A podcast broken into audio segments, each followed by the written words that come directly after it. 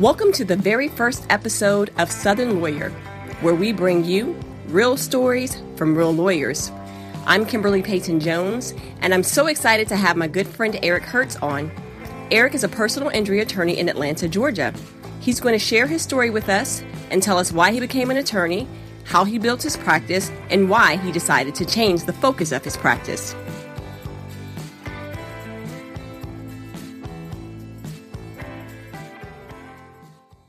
Eric? Yes, how are you? Good. Thank you for being on Southern Lawyer today. How are you today? Good. I'm very excited to be on your magazine. I think it's going to be an exciting thing. Looking forward to all the publications coming out. Good, me too. Well, I want to thank you for your support. I was thinking about having you on, and I thought about when I first met you, when I was worked for Daily Report, and I came out to your office, and you were so kind and gracious. And so when I think about a Southern lawyer, you're kind of the quintessential person that comes to mind. So, kind, thank you. I want. Why don't you share why it is that you decided that you wanted to become an attorney? Well, I first wanted to become an attorney when I was in grade school because I wanted to understand the rules of society. I guess in those days they didn't really categorize people in different like hyperactivity or not hyperactive. And maybe I was one of those hyperactive kids. So I always felt like I was getting called out in class and kind of wanted to know the rules. And that was what made me want to be a lawyer. Just understand what you're supposed to do and not supposed to do. Well, that's impressive. Most of the time I hear people, they want to be a lawyer because they want to be rich.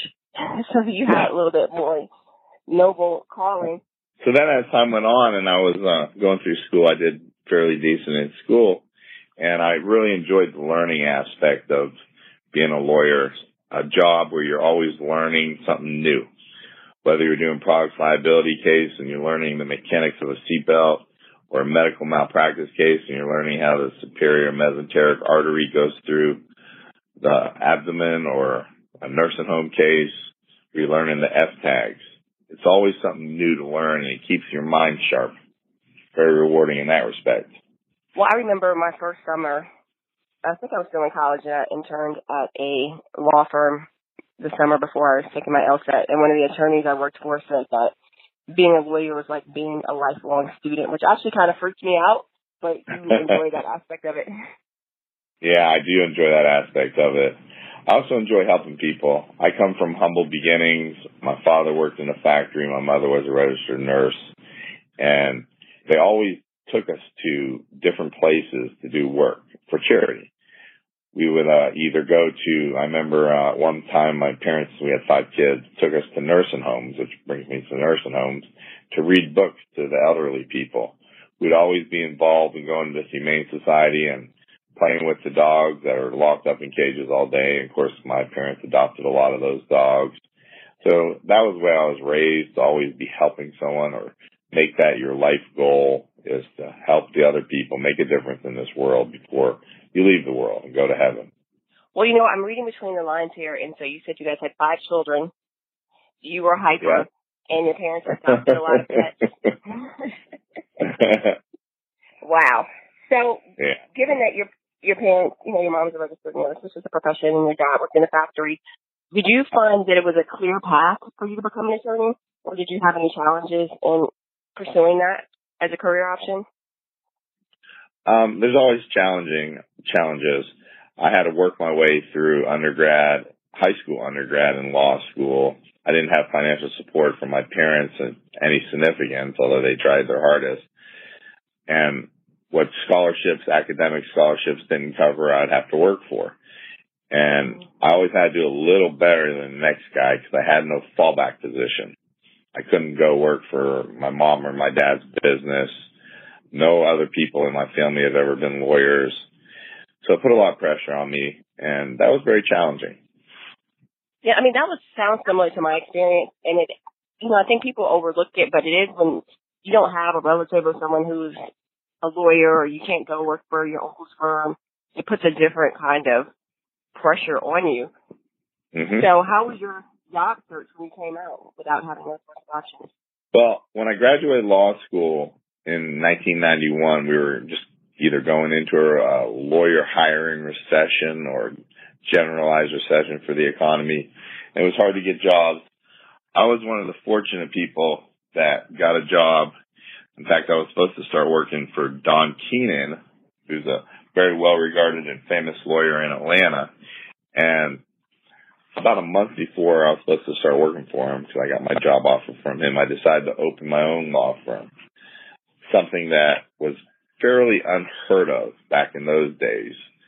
And that was kind of the first thing I did that was pioneering. And I opened a law firm and as I told you in another conversation, I would talk to everyone.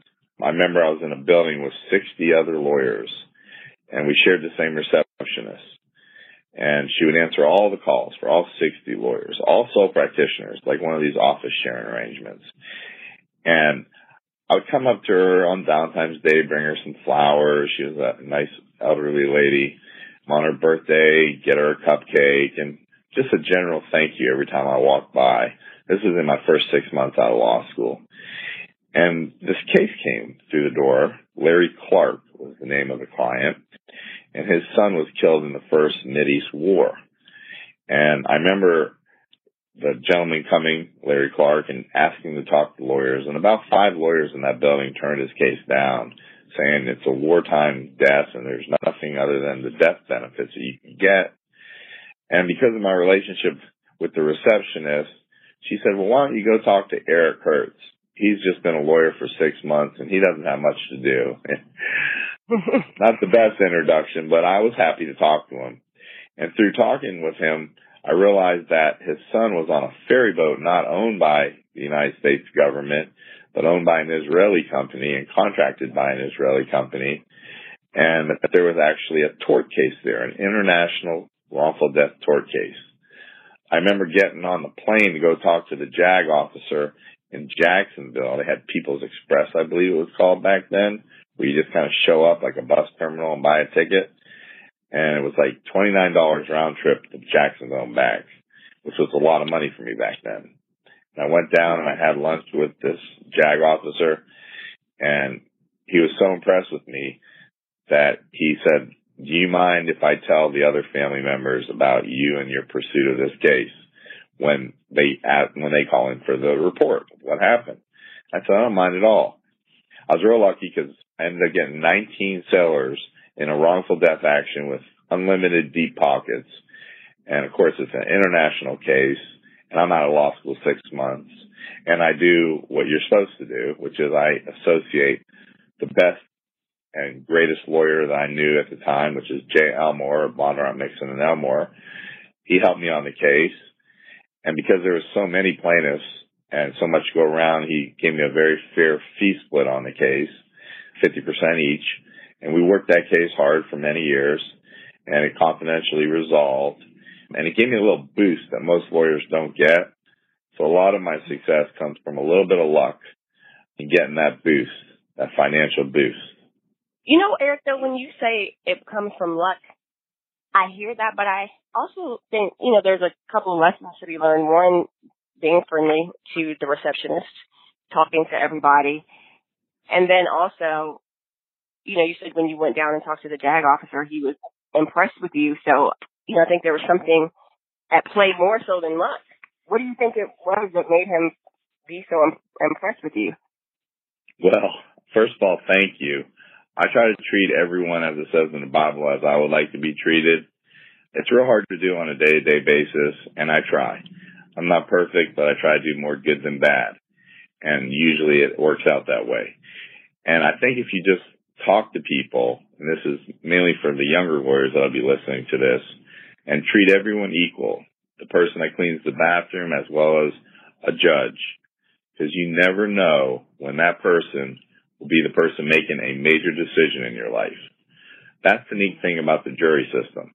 It's a cross section of our community. It could be someone as powerful as a CEO or as powerful as the garbage man. And if you notice, I said powerful, both of them, because they both are powerful. They both have an equal say so. And that's the way I try cases too. I've been fortunate in going to different counties throughout the southeast, not just the metropolitan counties, but also the southern counties and the urban and suburban and country counties and, and it's gotten very good results. Six record high verdicts for the different counties, one for the nation. And I attribute that to treating everyone equal. All right. Well, so you got this big case with, you know, some of the top attorneys that we know, Bondurant, Mixon, Elmore. So then what happens after that?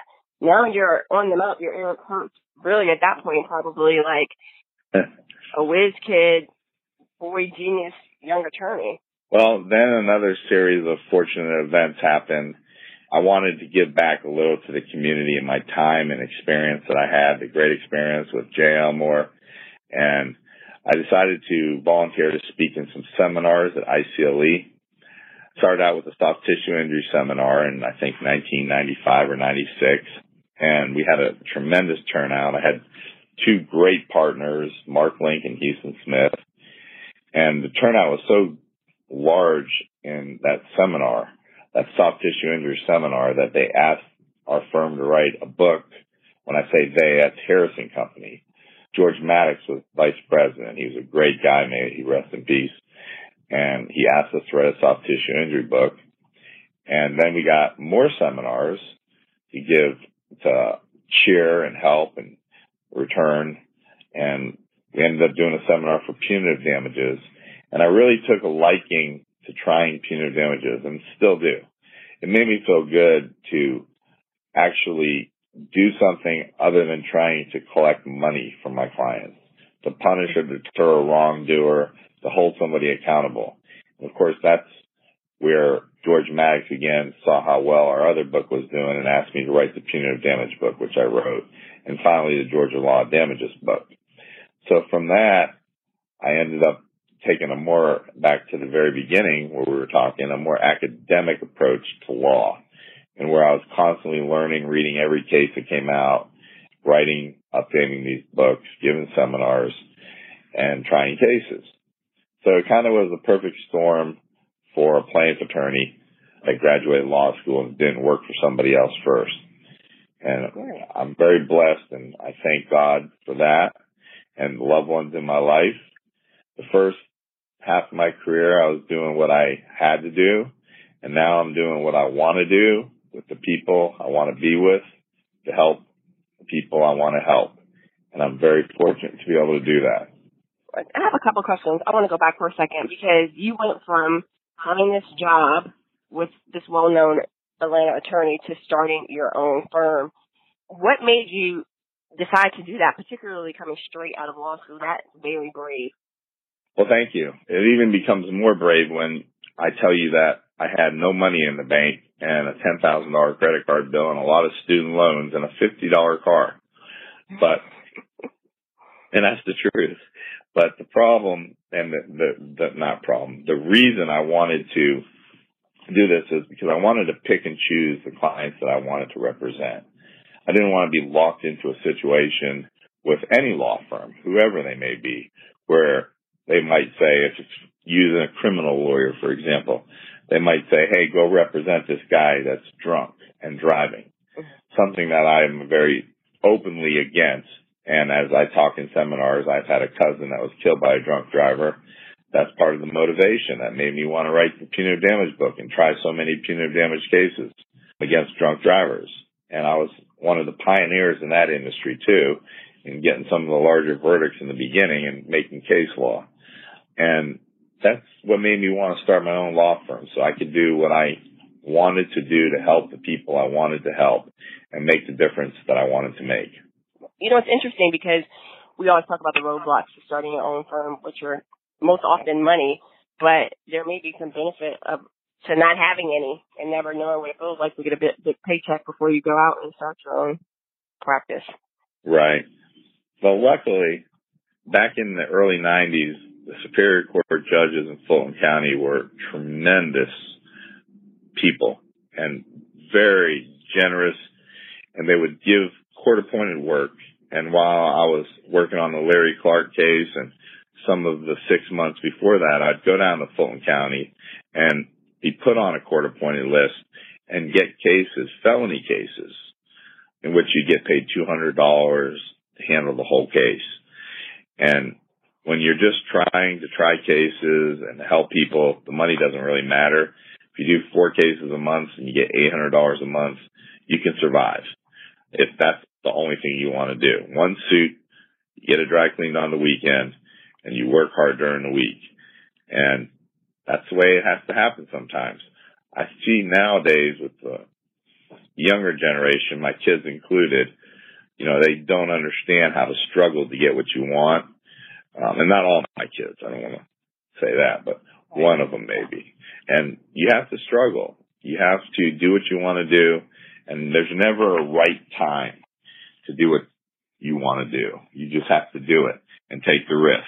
So one practical question, coming out of law school with no serious history of practicing and being solo, where were you able to, I know you partnered with uh, a firm on a big case, but where were you able to go to to get assistance for questions that you may not know or just, you know, basic procedural things that you may not learn in, in, in, in law school? As we always say, you know, law school teaches you how to think, but doesn't necessarily teach you how to practice. So who did you rely on for those practical things that you don't necessarily learn in law school?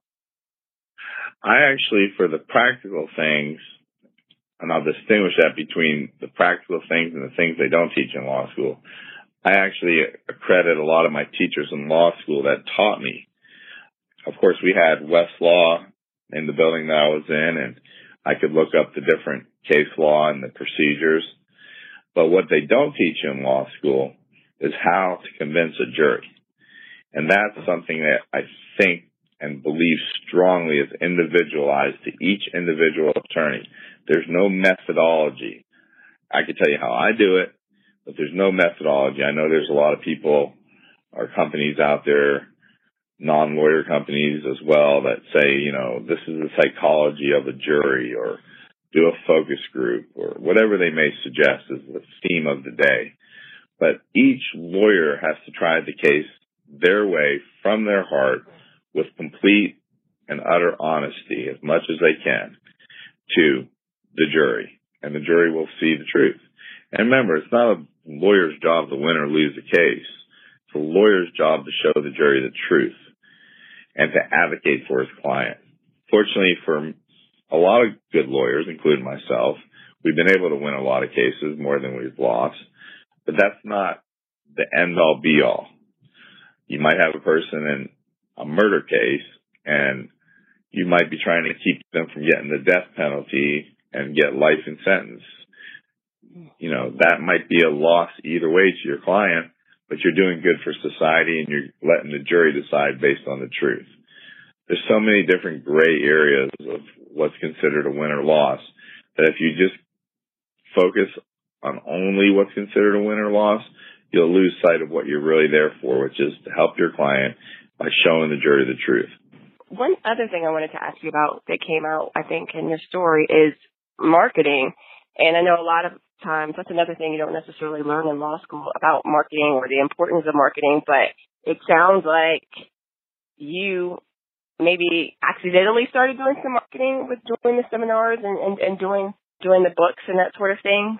But so what is your perspective on, on marketing your practice? I think the most important thing and, and since I've been a lawyer for 27 years, I've seen the different marketing challenges and changes that have gone on in the legal field. Of course, we all remember, I believe in 1970s when they changed the bar rules to allow lawyers to advertise on TV and the pioneers then were Seiler and Jonab, John Jonab, who I give homage to, a great lawyer, but took steps to advertise on TV when no one else would do it and he was criticized for. Now is a regular thing that gives people information. And then we went to the internet, which is another way of advertising. I've always believed that your reputation should speak for yourself. And if you don't have the money to advertise your reputation, because I don't think there's anything wrong with advertising, then, or you don't have the desire to advertise it in a mass media way, then you can do it through giving seminars and writing books and letting other lawyers know about your accomplishments. But the most important thing is to get the accomplishments first and then you must let your clients, your opposing counsel, the judges know that you've had these accomplishments. You must say, hey, I've tried 114 jury trials. I am double board certified and I have wrote these books. And from that, you get cases. I've been referred cases from the defense counsels that I've gone against. I've represented defense counsels I've gone against. I've been referred cases from the editors of my book or all three books. I've been referred cases from Supreme Court judges, or at least my name was mentioned, as well as all kinds of other judges, as well as my own clients and other lawyers. And that's a great honor to know that somebody that's seen you do your work will refer you a case. Yeah, that's a, probably one of the highest compliments you can get. I think so. So now you spent a, uh, several years doing mostly tort kind of practice. Now we're doing the nursing home work. This phase of my career until the end, I anticipate I'll be doing nursing home cases. I believe it's time to speak for those that can't speak for themselves and I believe it's time to change the way society sees the elderly and treats them in general, specifically through corporate and corporate financial motives. The elderly, in my opinion, are not, this is an extreme example, but they're not a herd to be herded and taken care of in a profitable way. They're our moms, our dads, our grandmothers and grandfathers. They're important people. They are more important than anybody else or equally as important. And this is their time to enjoy the rest of their life. And I want to make sure that if they're in skilled nursing facility, that they're being taken care of. And if they're not, not only fix it for them, but try to fix it for the next people that are coming in. And that's kind of the cause I've taken on. And I hope to be their champion and win their cases. And that's, that's where my path has led me. So what is it about the nursing home arena that drew you to it? Well, again, mainly I want to, and it goes back to when we were doing charity work with my parents and they would take me to the nursing home to read to the elder people. I've always felt that there's wisdom that can be gotten from elderly people. My grandmother was in a nursing home. I did not like the circumstances in there, but more than just a personal thing, I just feel that these human beings, these wonderful, knowledgeable, wise human beings should be like put on a, a pedestal and not shoved in a back room. Because they're the people that raised us and created the society we have now. And I just wanted to champion their cause to not forget about them, to let's take care of them and, and do a good job. If nothing else, make sure their rights are not violated. Yeah, I know. I agree with you. I know for me, since I've been more involved in church, there tends to be a lot of elderly people, and really my whole perspective of age has shifted. And maybe it's also me getting older too.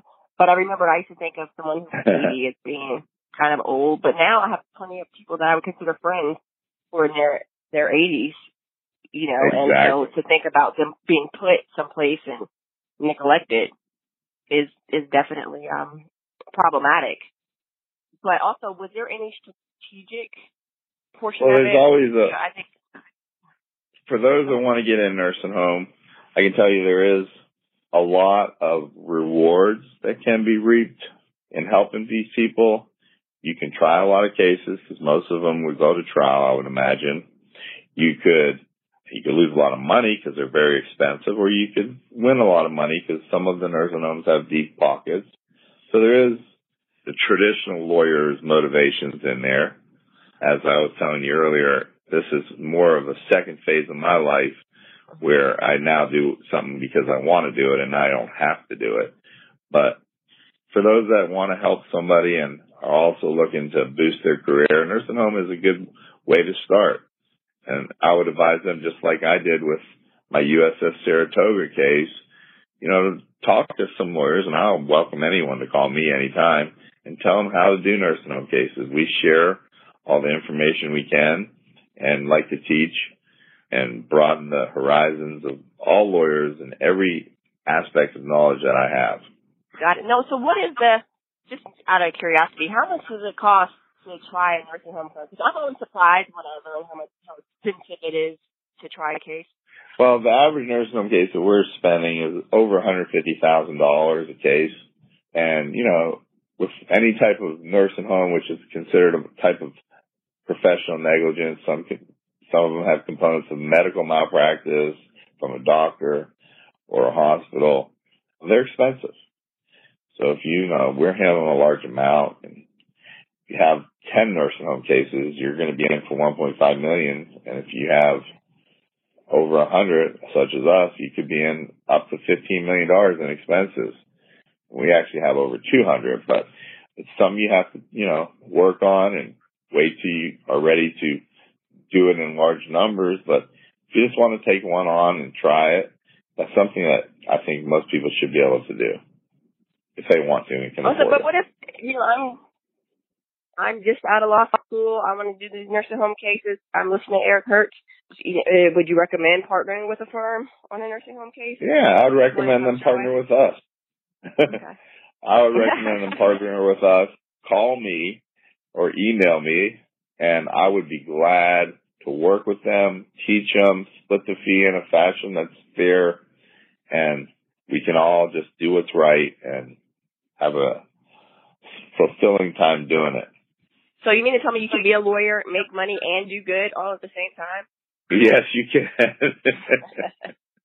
Well, great, Eric. Thank you so much for being on. Thank you for all your support, and we look forward to seeing what happens in this next phase of your career. Sounds like it's already off to a great start with over 200 cases. So, congratulations. well, I appreciate being on your show and on your website, and thank you so much for inviting me to talk. Thank you all so much for listening to the first episode of Southern Lawyer. And a very special thank you to Eric Hertz for talking to me today and for being my first guest. Please subscribe to Southern Lawyer newsletter at southernlawyer.org. That's southernlawyer.org. Look for news, feature stories, and upcoming events. Thanks again for listening. I am Kimberly Payton Jones, and this is Southern Lawyer, where we bring you real stories from real lawyers.